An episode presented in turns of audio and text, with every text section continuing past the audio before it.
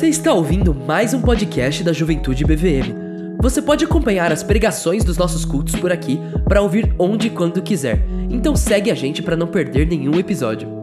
Além disso, não se esqueça de acompanhar a nossa página do Instagram, JuventudeBVM, para ficar sabendo de tudo que acontece na nossa juventude. Aproveite e que Deus te abençoe.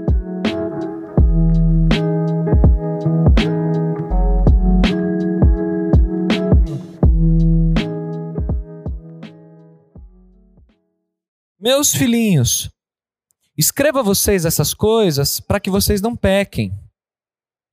Se, porém, alguém pecar, temos um intercessor junto ao Pai, Jesus Cristo, o justo. Ele é a propiciação pelos nossos pecados, e não somente pelos nossos, mas também pelos pecados de todo o mundo.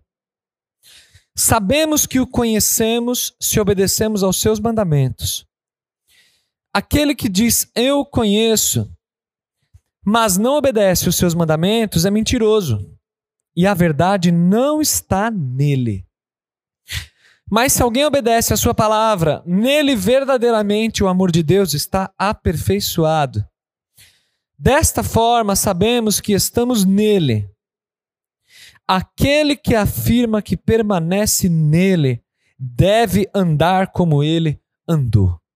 Até aqui, até esse verso 6, que fique ecoando na sua mente a leitura desse verso 6. Aquele que diz que permanece nele deve andar como ele andou. Vamos orar de novo, gente. Vamos orar outra vez, colocando no nosso coração. Pai, o que a gente leu é extremamente prático e extremamente difícil. É muito simples de entender, porque a tua palavra ela é direta, ela é clara. Só que é difícil de colocar isso aqui em prática, Senhor.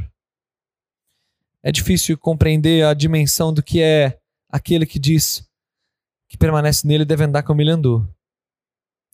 Então eu peço que o teu Espírito Santo desde já nos ajude, tanto no esclarecimento do texto da palavra, como na aplicação, na prática do que ouviremos hoje. Obrigado, Senhor, por essa porção da tua palavra. Encontre em cada um de nós, eu te peço, um coração humilde, pronto para receber a semente da tua palavra e pronto para frutificar, que é isso que o Senhor espera de nós. É em nome de Jesus que nós oramos. Amém, Senhor. Gente, 1 João é uma carta, como eu disse agora em oração, é uma carta extremamente prática. São cinco capítulos. E quando você passeia por essa carta, você percebe que ela não é complexa de entender. João, ele tem um, um jeito de escrever muito característico e ele usa alguns vocabulários também que são a cara dele.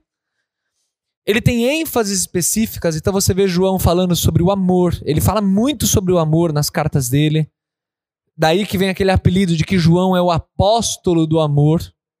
Que ele realmente, sabe aquele, aquele velhinho falando assim: se amem. Realmente coloquem em prática o amor, aquela coisa bem doce. João tem essa, esse perfil. E ele usa um, ele tem um jeito de se referir à igreja que é todo típico dele que ele usa esse, esse termo filhinhos. É só João que usa isso. Essa palavra é mais ou menos tipo assim, criancinhas. Vocês aí, jovenzinhos. Ô, oh, meu jovenzinho. Tipo assim, sabe? Filhinhos.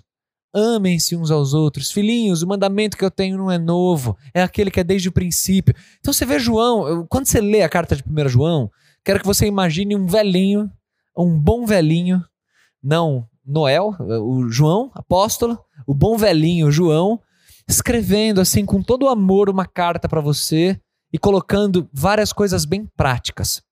A ênfase da carta, entender isso já nos ajuda a entender inclusive esse texto também. Quando João fala de permanecer, de estar em Cristo, tudo mais. A ênfase da carta é a comunhão.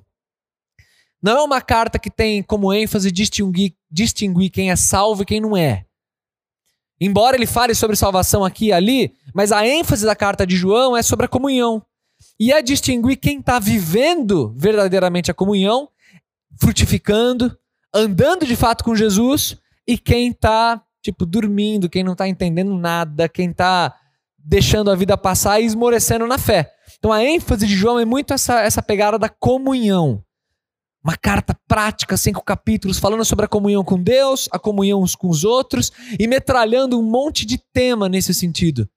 É muito complicado você ler a carta de 1 João e não sair da, da leitura, tipo assim, Deus, quem sou eu? Tenha misericórdia de mim, porque realmente várias dessas coisas eu encontro no meu coração que eu estou totalmente fora do que o Senhor quer. Muito difícil. A gente lê a carta e nosso coração já vai para esse lado, porque realmente ela é prática e ela toca em temas muito sensíveis. Essa que é a, é a realidade. E, e eu gosto muito dessa carta e desse trecho que a gente vai conversar agora, porque ela ela tem uma lógica muito simples. 1 João não é aquele texto hiper complexo de entender.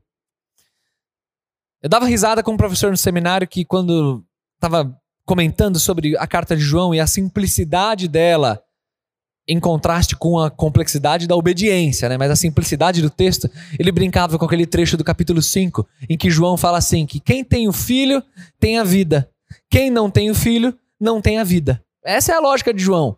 Quem tem, tem. Quem não tem, não tem. É isso, não, não, não é super difícil de entender. Agora o negócio é os temas que ele toca. Eu realmente vejo esses temas na minha vida, no meu coração, ou ou eu leio, super entendo o que ele diz, mas na hora do vamos ver, eu me pego com o coração distante do Senhor. Então essa que é a pergunta, essa que é a provocação que eu quero trazer a partir desse capítulo 2. Vamos dividir o seguinte, nesse comecinho, nos primeiros dois versículos, o que João está fazendo para nós já é nos consolar. Porque você vai ver uma ênfase muito grande nesse trecho e na carta como um todo em coisas práticas, em fazer. Só que aí João ensina nesses dois primeiros versículos que a vida com Cristo não é sobre fazer. Fazer, fazer, fazer e simplesmente cumprir uma lei ou mandamentos, ordens específicas. Mas a vida com Cristo diz respeito, antes de eu fazer qualquer coisa, diz respeito a eu pertencer. E eu pertenço a Cristo e eu tenho o Senhor Jesus como meu advogado, como meu conselheiro. Então, tipo assim, ó, se liga na releitura aqui da carta. Meus filhinhos, eu escrevo a vocês essas coisas para que vocês não pequem. É simples assim. João só quer isso, é só tudo isso. Eu escrevo para que vocês não pequem. Cara, por mim era tipo assim: fecha, fecha a Bíblia. Galera, hoje à noite, nesses cinco minutos que a gente conversou aqui agora, o resumo é o seguinte: não pequem. Fechou? É isso aí. Escrevo para isso. Não pequem. É só você obedecer isso que tá tudo certo. Não peca. Só vive com Deus, só caminha com ele. Só que aí João, esse velhinho bondoso, cheio do Espírito Santo de Deus, ele já prevê o que vai acontecer com a gente.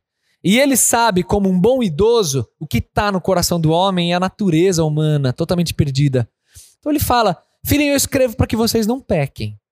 Mas saibam do seguinte: se alguém pecar,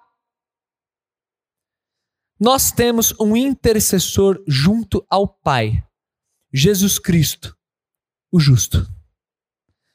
Então, assim, gente, a gente peca. Nosso corpo é carnal, a gente tem a vontade, a atração por aquilo que não pertence a Deus.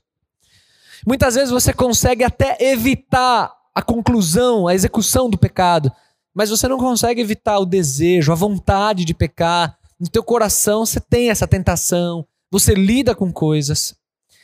Só que para a gente continuar daqui para frente nessa reflexão bíblica, a gente precisa estar todo mundo na mesma página. E a mesma página é a seguinte: ninguém aqui chegue perante o Senhor Deus com o peito inflado e mostrando os méritos para Ele. Senhor, nessa semana, do sábado passado para agora, nossa, mandei muito bem. Essa semana eu fiz devocional todo dia, eu busquei a Cristo, eu fiz isso, fiz aquilo, papá. E aí você tá com o peito inflado. Agora sim, agora eu posso cantar essas músicas. Agora sim eu, eu tô adorando a Deus para valer, porque eu tô, tô bem, tô firme. Cara, não. Não creia nos seus méritos. Porque nós somos carnais e a chance de pecar, de julgar alguém no íntimo, de ter pensamento distante do Senhor, você está provavelmente com uma leitura bem torta, porque pecou muito nessa semana, com certeza. Se isso é verdade para esse extremo, aquele que entra com o peito inflado aqui nesse lugar, é verdade também para quem entrou quebrado. E aí, eu quero falar especialmente para você que entrou aqui hoje à noite e você sabe que no teu coração a maneira que você se sente é um lixo. Você sente tipo assim, bom, tô indo lá de novo para um culto de sábado, mas a real é que minha vida com Deus está muito ruim.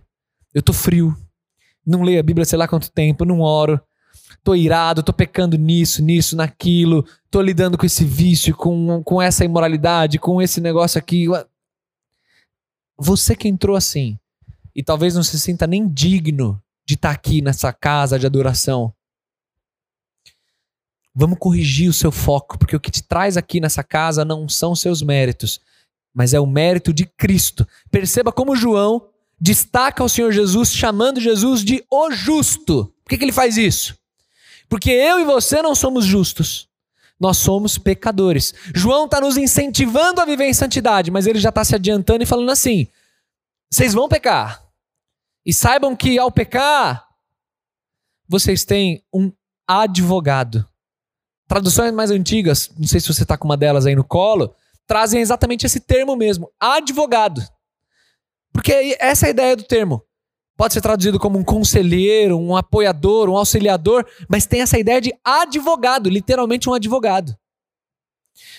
Quando você se encontra agora, aqui nessa noite, com pecados não resolvidos, com relacionamentos quebrados, carregando culpa de coisas do passado que você se sente muito inferior em comparação com os outros. Talvez você fique até tipo assim, percorrendo o olhar aqui para os jovens e pensando tipo assim, Pô, tem uma galera aí que é crente mesmo, mas eu, mano, eu eu não não tô conseguindo viver para Deus. Eu tô minha vida tá muito errada, tá toda torta. O que você vai ouvir de mim não é simplesmente orientações práticas sobre o que você deve fazer. Então faz isso, faz isso, faz aquilo, faz aquilo outro. A gente vai chegar na parte do fazer. Mas todo mundo tá na mesma página é você pertence a Deus por causa do que Cristo fez. Então creia em Cristo e no perdão que ele dá. João, não satisfeito, ele ainda estende no verso 2 dizendo assim: Ele é a propiciação pelos nossos pecados. Tá aí a, outra palavrinha que João só que usa no Novo Testamento, a palavrinha propiciação. O que, que é propiciação? A ideia de propiciação é uma oferta que você dá para aplacar, para acalmar a ira de Deus. A Arca da Aliança tinha aquela tampa, lembra do Antigo Testamento? Você que manja de Bíblia e tal, tinha aquela tampa. Aquela tampa era chamada de quê? Propiciatório. Por quê? Porque as ofertas eram colocadas ali. Então, quando João chama Jesus de propiciação, o que João está dizendo é assim: acalma o teu coração. Se você acha que Deus está hiperirado com você, está colocando a mão dele sobre você em ira, tudo mais, acalma o teu coração. Porque Cristo é a propiciação, ele é a oferta que acalma a ira de Deus. É sobre Jesus que foi derramada a ira de Deus. Então você encontra perdão. Você não precisa mais carregar culpa. E não somente pelos nossos pecados. Olha o que João fala mas também pelos pecados do mundo inteiro. A oferta de Jesus é suficiente, o sangue de Cristo é suficiente para perdoar o mundo. Outra palavra que João usa muito, mundo. Mundo significa esse sistema caído, corrupto e as pessoas que pertencem a esse sistema contra Deus. Lembra que João fala: não amem o mundo. O sacrifício de Cristo é suficiente para te perdoar e para perdoar o mundo inteiro. Então, nesse início, a gente está só começando. Estou só colocando todo mundo na, na régua, na mesma página. O que na tua vida te faz, infelizmente, acreditar que, que você não consegue ser perdoado? Ou que eu não tenho condição de viver em santidade porque a minha vida e olha a minha história é um lixo desde sempre e eu ao meu redor tudo está desmoronado, tudo é lixo, não tem nem o que Deus fazer comigo. Por acaso você vai duvidar da palavra de Deus que diz que Cristo é a propiciação pelos nossos pecados, mas não só pelos nossos, mas pelo mundo inteiro. Se ele é capaz de redimir o mundo inteiro, por que ele não seria capaz de perdoar você? Aí a gente inventa umas histórias, sabe? Já, ouviu, já ouviu aquele negócio assim? Ah, porque não, eu, não, pastor, eu até creio que Deus me perdoa sim, eu, eu creio no perdão de Deus, mas é que eu não consigo me perdoar. Gente, pelo amor de Deus, nunca mais use isso no seu vocabulário. Auto-perdão não é um conceito bíblico. Não existe nenhum texto da Bíblia, nenhum personagem bíblico, nenhum mandamento no Novo Testamento, nada que diga que você tem que se perdoar. Até mesmo porque isso te colocaria numa posição muito privilegiada de outorgar perdão a si próprio. Isso, isso é, um, é uma esquizofrenia maluca que tem nos nossos dias de eu não consigo me perdoar. Mas você não consegue se perdoar porque você nem tem que se perdoar. Quem é você para outorgar perdão para você mesmo? Não existe na Bíblia esse conceito de auto-perdão. Esqueça isso. Nunca mais use isso. Mas, pastor, eu não consigo me sentir perdoado. Bom, aí é outra história. Aí está um problema na tua emoção.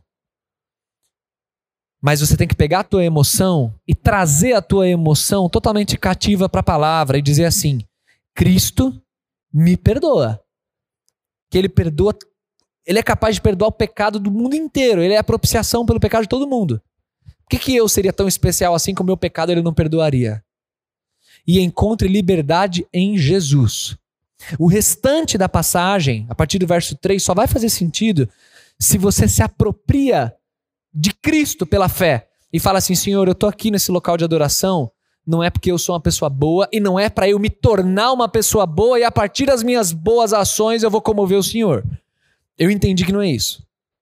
Eu tô aqui nesse local de adoração porque o Senhor é bom, Jesus é justo e eu creio na justiça dele que é colocada sobre mim. Essa é a página que a gente tem que começar. O restante aqui da. Começar o nosso diálogo para ler o restante da passagem. Você tem que crer em Cristo.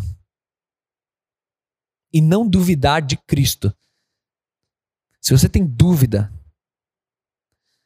Será que eu sou perdoado mesmo? Será que realmente eu tenho jeito? Será que Deus vai me aceitar? Será que. É Cristo, é sobre Cristo. Se você crê nele, está respondido. Leve o teu coração para esse lugar de fé e não duvide. Não chame de impuro aquilo que Deus já chamou de puro.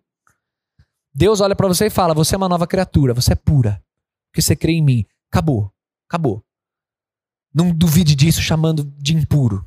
Que aí você vai estar duvidando de Deus. E Deus não vai gostar disso. Isto posto, a partir disso, Cristo é o justo, Ele é nosso advogado. Agora eu quero, na minha vida prática, imprimir no meu caráter essa justiça que eu recebi. Deus me declara justo por causa de Cristo. Mas agora, na minha vida prática, na minha vida diária, eu quero viver essa justiça. Agora sim estamos corretos. Você entende? Não é eu quero ser justo para conquistar Deus. Você nunca vai conseguir. Mas é, eu creio em Cristo, Ele é justo. Agora eu quero essa justiça de Cristo sobre mim, na minha vida, transformando, redimindo os meus passos. E é nesse contexto que a gente chega na paulada do verso 3 em diante. Ou na joanada, né?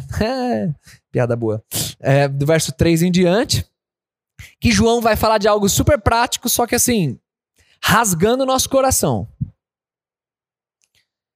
Sabemos que o conhecemos se obedecemos aos seus mandamentos. É simples assim. A vida com Deus não é lábio, boca. A gente sabe que realmente pertence a Ele quando eu obedeço. Quando de maneira prática eu mostro isso na minha vida. Aquele que diz, eu o conheço, mas não obedece aos seus mandamentos, é mentiroso. E a verdade não está nele. Cara, olha isso. João chama o indivíduo de mentiroso na cara dura. É mentira. Não creia. Você vê um movimento, a igreja cheia, todo mundo declarando com os lábios, cantando, dizendo que conhece a Deus, que pertence a Deus. Só que essa pessoa não frutifica nada. Não obedece a Deus em nada, não valoriza a Deus, não é mentiroso, não conhece a Deus. Porque quem conhece vive. Em alguma medida frutifica.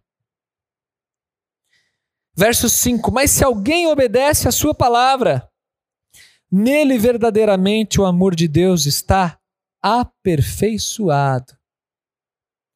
Quando alguém obedece. Não adianta ficar com um discursinho para sua namorada, escrevendo para ela story no Instagram dizendo que ama, dando presente dizendo que ama, ficar com um chavequinho dizendo que ama, quando na vida real mesmo você não tá nem aí para ela. Não passa tempo com ela, não, não valoriza, não, não adianta. Eu aprendi isso com uma irmã que está presente aqui, chamada Priscila. Aprendi de maneira dura, assim. Às vezes estou em casa, aí eu deixo de ajudar em alguma coisa, tal, aí eu vou lá, todo querendo me redimir. Não, Pri, mas eu te amo, não sei o quê. Ela fala: não, não, não quero palavra, eu quero ação. quero ação, não quero palavra, ó. Quero ação. Demonstra que me ama mesmo. Priscila é dura, gente. Não é uma mulher fácil, não. Mas Cristo é assim. Não é pra você vir aqui pra igreja no sabadão, no domingão e falar Cristo, eu te amo e tal, só que eu não ter reflexo prático desse amor. Porque quem ama vive. João é um cara genuíno, verdadeiro. Sabe, eu não quero conversinha, eu não quero gente falando que me ama, que ama a Deus. Eu quero gente vivendo. Filhinhos, eu estou escrevendo isso para que vocês não pequem. Obedeçam. Gente, o, final da semana, dessa semana, foi, foi bem corrido e bem conturbado. Porque de ontem para hoje, participei de dois velórios. Dois membros aqui da igreja que faleceram. E o velório de ontem, do irmão Alberto, pai da Sofia, jovem, né? Sem casada. O velório do irmão Alberto foi muito impactante para mim. Foi muito bonito. Estar em velório é um negócio que mexe muito comigo, gente. Lembra quando Salomão fala, né? Melhor é estar numa casa onde há luto. Cara, velório mexe demais comigo tem muita gente, muitas profissões, muitas pessoas que trabalham com morte, né? Sei lá, médico trabalha com morte, policial trabalha com morte, um monte de profissão trabalha com morte. Só que cada profissão dessa trabalha com morte, mas em um, em um sentido um pouco mais restrito. Tipo, médico, perdão aí dos médicos e estudantes presentes, mas o médico tá lidando lá com a morte, para ele, para ele conseguir lidar o tempo inteiro com aquilo, cara, é, é meio açougue, sabe? É um, uma peça, uma peça de carne ali que tá lá. Abre, mexe, fecha. Senão, se você se envolver, você não consegue trabalhar decentemente. Só que no caso de um pastor, a gente também lida com morte o tempo inteiro, só que não dá para você se proteger assim e lidar dessa mesma maneira. Porque o que se espera de nós como irmãos em Cristo e de um pastor é compaixão e é envolvimento.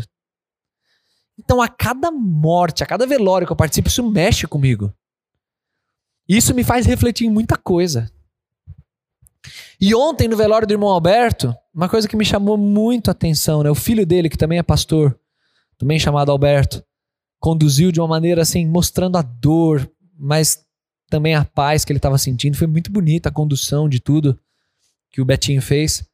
Me chamou muita atenção que no comecinho o Betinho falou assim, o irmão da Sofia, ele disse assim, ó, uma das coisas que eu mais ouvi aqui nesse velório do meu pai foram as pessoas me abordando e dizendo assim: Betinho, o teu pai era um homem íntegro. A gente via integridade na vida dele. Cara, me emocionei demais com isso. Irmão Alberto deixou cinco filhos. E os cinco filhos ali emocionados, todos testemunhando da integridade do irmão Alberto. Inclusive citaram o texto de Jó quando fala que Jó era um homem íntegro e reto que se desviava do mal. Falei, isso aí era meu pai. Mão aberto era assim. é um cristianismo prático, não é só dizer. É das pessoas de fato verem integridade na tua vida. Aí hoje, mais um velório da irmã Eunice. 97 anos de idade. No, durante o velório, as pessoas também testemunhando a respeito da irmã Eunice, dizendo como ela os conduziu para Cristo, como ela ensinou os filhos a andarem com Jesus. Era isso que eu quero, eu quero algo genuíno. Eu não quero ser reconhecido como uma pessoa que, que sei lá, falava coisas bonitas sobre Deus, que tinha um discurso legal. Quero que as pessoas vejam Cristo em mim. E aí isso leva a gente para o versículo 6 que é esse que eu quero que fique ecoando, mas por muito tempo no teu coração. Finalzinho dos cinco ali, né? Desta forma sabemos que estamos nele. Aquele que afirma que permanece nele deve andar como ele andou. Meu irmão, esse versículo. Você afirma que anda que, que permanece nele, que está nele. Então ande do mesmo jeito que ele andou. Esse versículo vem como um raio de sol, assim, que ofusca a minha visão. É uma luz tremenda. Até cega. Porque eu fico pensando quantas implicações a gente pode tirar a partir desse deve andar como ele andou. Pergunta pro Senhor Deus aí no teu lugar. Senhor, em, em que áreas, de que maneira, como que, quantas coisas eu posso pensar a respeito de deve andar como ele andou? Sabe, se a gente fosse, se isso fosse uma pasta e eu abrisse essa pasta, quantas quantos itens teriam para a gente conversar sobre Cristo ser o modelo e a gente imitar? Cara, a gente podia ficar até amanhã de manhã aqui falando um monte de coisa, um monte de área diferente. Sabe a ideia do, do, do prisma? Tipo, vem aquela luz, aí ela bate no prisma e aí tem aquela a, a refração, né? um monte de cores que, que surge a partir daquilo. É tipo isso aqui. Deve andar como ele andou. Esse, essa é a luz. Agora tem várias cores diferentes para a gente conversar a respeito de Senhor, onde que está faltando eu andar como, como Cristo andou? Em que sentido essa palavra tem vida dentro de mim que estou ouvindo esse versículo? Quais são as categorias que João pensou? Eu disse para vocês no começo que a carta de João é extremamente prática, então ele fala de várias coisas. Mas João estabelece, nesse mesmo capítulo 2, uma, uma fórmula que dá pra gente aplicar que, cara, é, cabe em todas as cores dentro dessa fórmula. Que tá ali no versículo 15, no mesmo capítulo. Quando João escreve assim, ó. Não amem o mundo nem o que nele há. Se alguém ama o mundo, o amor do Pai não está nele. Pois tudo o que há no mundo, a cobiça da carne, a cobiça dos olhos e a ostentação dos bens não provém do Pai, mas do mundo. Gosto muito da tradução da Almeida quando traz ostentação dos bens como soberba da vida, porque a ideia é essa mesma, é arrogância. Essa categoria que João apresentou ecoa o mesmo caminho da entrada do pecado no mundo lá em Gênesis 3, no Éden. São as mesmas categorias. Lembra que Eva vê o fruto, come do fruto. E tudo isso para ser como Deus. Cobiça dos olhos, cobiça da carne, que é o fruto saboroso e tal, e a soberba da vida. Essa coisa de agora eu sou como Deus. Se a gente caminhar por essas categorias e fizer um, um exercício assim, humilde, genuíno, Senhor, Onde que está faltando eu andar como Jesus andou? No que, que o Espírito Santo te provoca? Antes mesmo de eu sugerir, de eu mencionar categorias. No que, que o Espírito Santo te, te puxa aí? Porque você está aqui, e eu vejo você direto aqui no sábado, então você permanece nele, você está em Cristo. Mas se alguém diz que permanece nele, tem que andar como ele andou. Se a gente pensar como a gente lida com o nosso dinheiro, por exemplo. João fala de bens aqui, João fala de bens na carta dele. Eu estou enxergando o dinheiro e, e, aquilo que eu sou capaz de fazer com ele de uma, da mesma maneira que Cristo enxerga? Ou eu enxergo os meus ganhos financeiros como me pertencendo e eu faço o que eu quero porque eu trabalhei, eu suei, enfim, a grana é minha. Então eu gasto, eu invisto, faço isso, faço aquilo, mas porque é meu.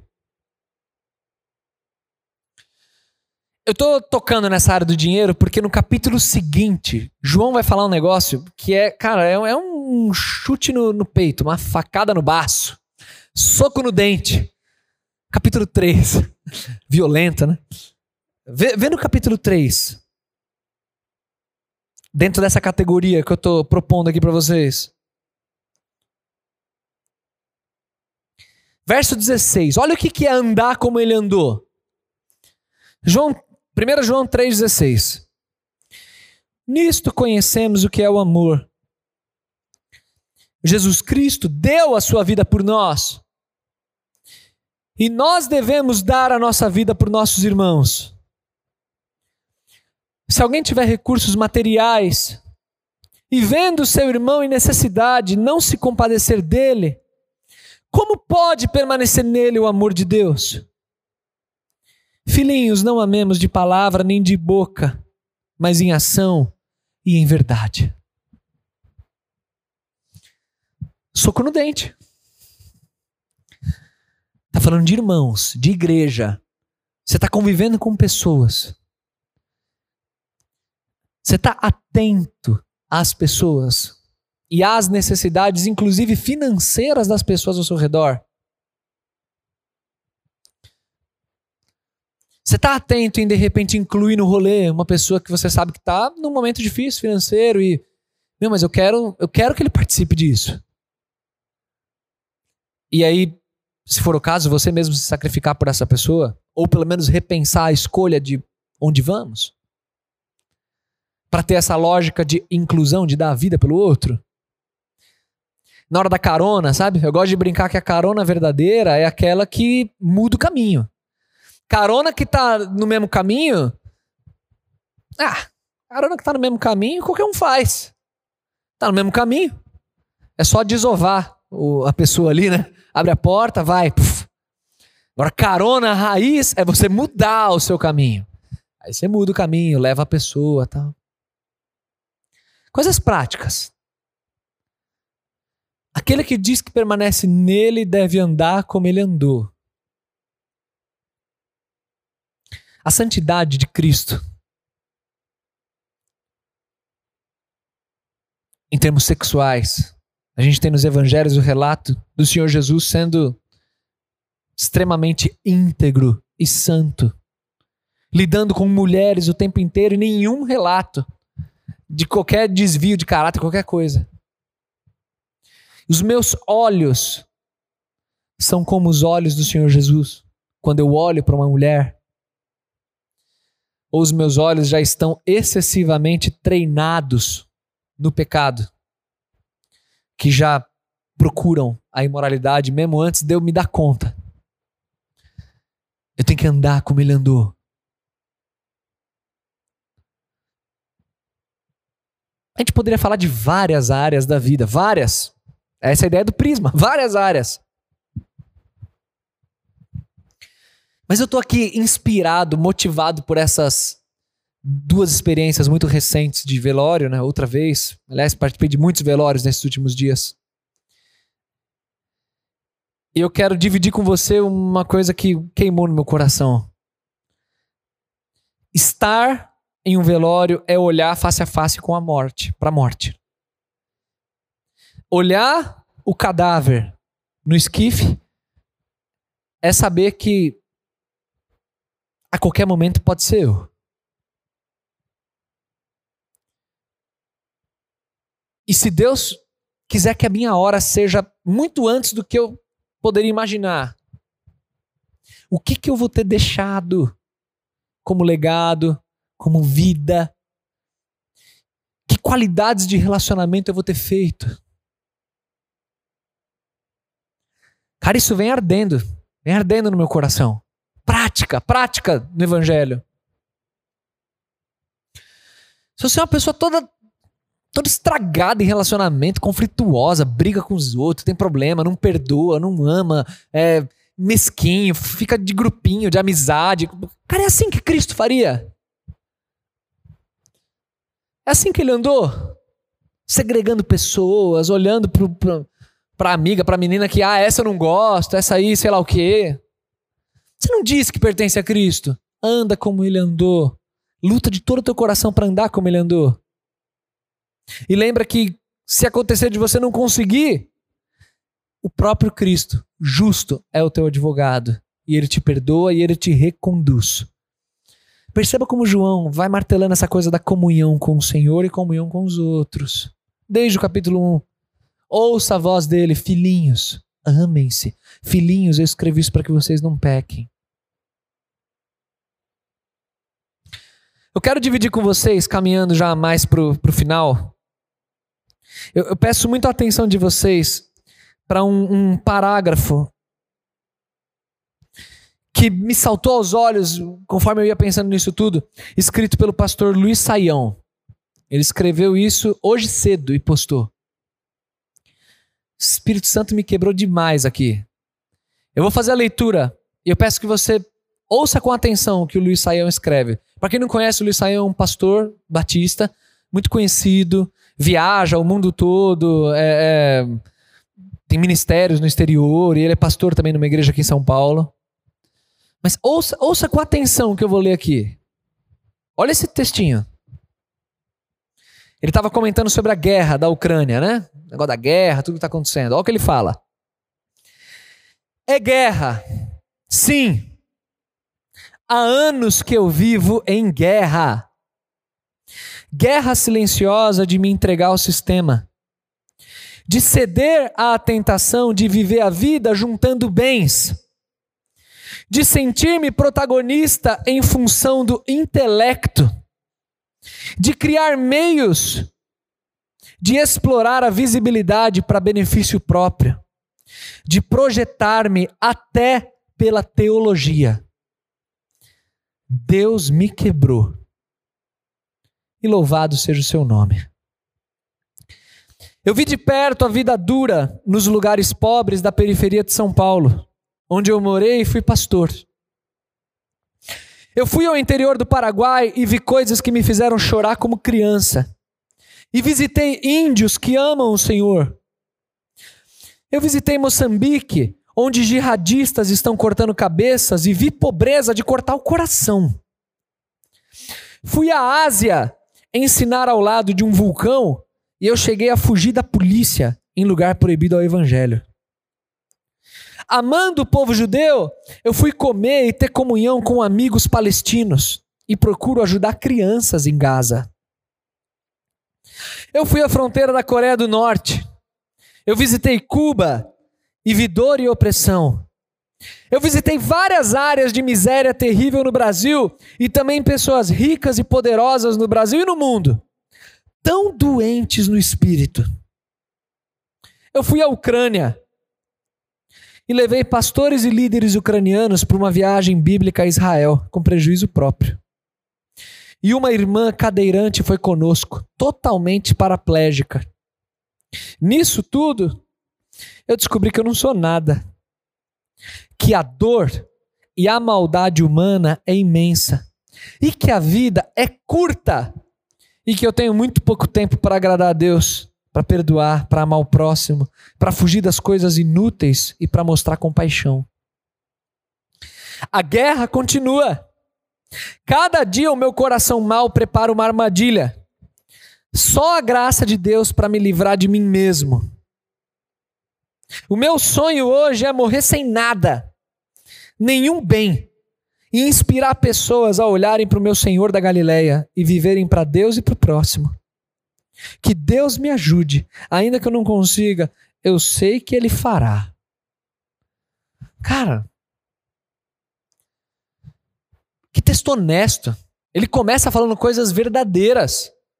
Quando ele fala da armadilha dele de se entregar ao sistema, de juntar bens, de ceder à tentação de ser protagonista em função do intelecto. Ele é muito conhecido por ser um dos pastores mais inteligentes. Hebraísta, um cara muito bom. E olha a honestidade do cara. Tem a tentação de me projetar realmente pelo meu intelecto. E a tentação até de usar a teologia para me projetar. Olha que análise franca do próprio coração. Só que aí ele vai relatando, né? Só que eu já eu peregrinei em muito lugar do mundo e eu vi tanta maldade humana, tanta dor, tanta gente que precisa ser amada, perdoada, tanta coisa, cara, que que essas coisas pessoais, individuais, elas perderam importância. E o meu sonho hoje, olha esse final, cara. Você poderia dizer isso junto com ele, né? O meu sonho hoje é morrer sem nenhum bem. Morrer sem nada. Quero morrer totalmente vazio. Mas inspirando pessoas a olharem para o meu Senhor da Galileia e viverem para o Deus e para o próximo. Oh, isso é muito forte. Isso aqui rasgou meu coração. Vindo de velórios, vendo a morte de perto.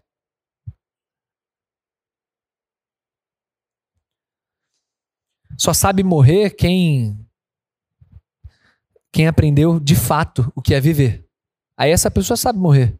O cara não está apegada mais a, a, a esse mundo, a essas coisas. Ela sabe morrer. É tenso falar de morte, né, para jovens. Só que eu quero, a partir desse verso 6, te inspirar a andar como Jesus andou. E como você vai traduzir tudo isso? Esses desafios, essas leituras. É uma coisa muito particular tua. Mas o que não dá é para que nessa próxima semana, se Deus quiser te dar a vida nessa próxima semana, se Deus quiser te dar, porque pode ser que seja a tua hora. Mas se Deus quiser que você viva nessa próxima semana, o que não dá é para você continuar do mesmo jeito, tendo os mesmos valores, as mesmas prioridades. Sabe, coloca de lado, coloca totalmente de lado as, as picuinhas, coloca totalmente de lado aquela vontade de ser visto, de se projetar, de ser reconhecido, de isso e aquilo no trabalho, papapá. Coloca de lado. O que, que eu chamo de colocar de lado? Você vai continuar envolvido com as coisas, mas isso não vai ser o que vai fazer o teu coração queimar. O que vai fazer o teu coração queimar é usar cada ambiente que eu me encontro, o trabalho que Deus me deu, tudo que eu me envolver, para seguir a mesma trilha que o Senhor Jesus seguiu. Inspirar pessoas a amarem a Deus e amarem o próximo. Seja muito honesto com você mesmo. Se tá faltando você perdoar alguém, hoje é o dia de você perdoar.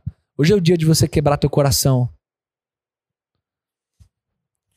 Se está faltando ter um relacionamento honesto com Jesus, hoje é o dia de você agarrar na barra da calça dele e falar: Senhor, o Senhor é meu advogado. Hoje é o dia que Cristo de novo olha nos seus olhos e fala: Você diz que permanece em mim? Anda comigo então. Anda do mesmo jeito que eu tô andando. Só segue os meus passos. Essa tem que ser a ênfase da nossa vida. E até o dia que eu morrer vai ser a ênfase das minhas pregações. Andar com o Senhor Jesus do jeito que ele andou. Vamos orar. Nos ensina, Senhor, tem misericórdia de nós, por favor. E nos ensina, nos conduz a permanecer no teu amor. Nos ensina a olhar as coisas de maneira equilibrada e a encontrar no Senhor a liberdade que precisamos. É o Senhor quem nos capacita, quem nos dá formação, profissão. A família que nós temos foi o Senhor que deu. Amizades, tudo, tudo que a gente se envolve vem do Senhor. Então eu peço que o Senhor encontre em mim uma adoração prática, obediente. Que a minha vida seja uma canção para o Senhor. Eu te peço isso. Não deixa, Senhor, por favor, os meus olhos se encantarem com o mundo. Porque não foi assim que o Senhor fez quando andou entre nós. Me comove demais, Pai, lembrar que o Senhor Jesus deu a vida dele com 30 e poucos anos. Estava pronto para morrer. Só que eu não encontro em mim essa mesma prontidão. O que eu encontro em mim muitas vezes é vontade de me apegar a coisas carnais, terrenas, mundanas. Me ajuda a me relacionar de maneira equilibrada com esse mundo, a ter sonhos, a ter projetos, tudo isso. Mas tudo isso totalmente sujeito àquilo que é um muito maior, que é andar como o Senhor andou. Me ensina a ser livre, Senhor. Não me deixa preso nas armadilhas do meu próprio coração, querendo defender meus próprios direitos, querendo me projetar, querendo ser visto, ser amado, ficar mendigando afeto.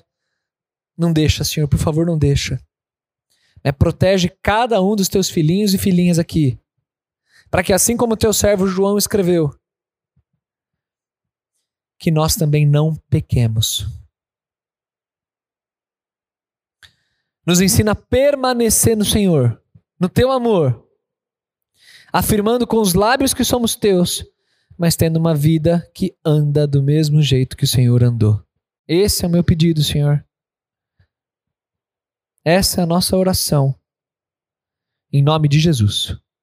Amém, Pai.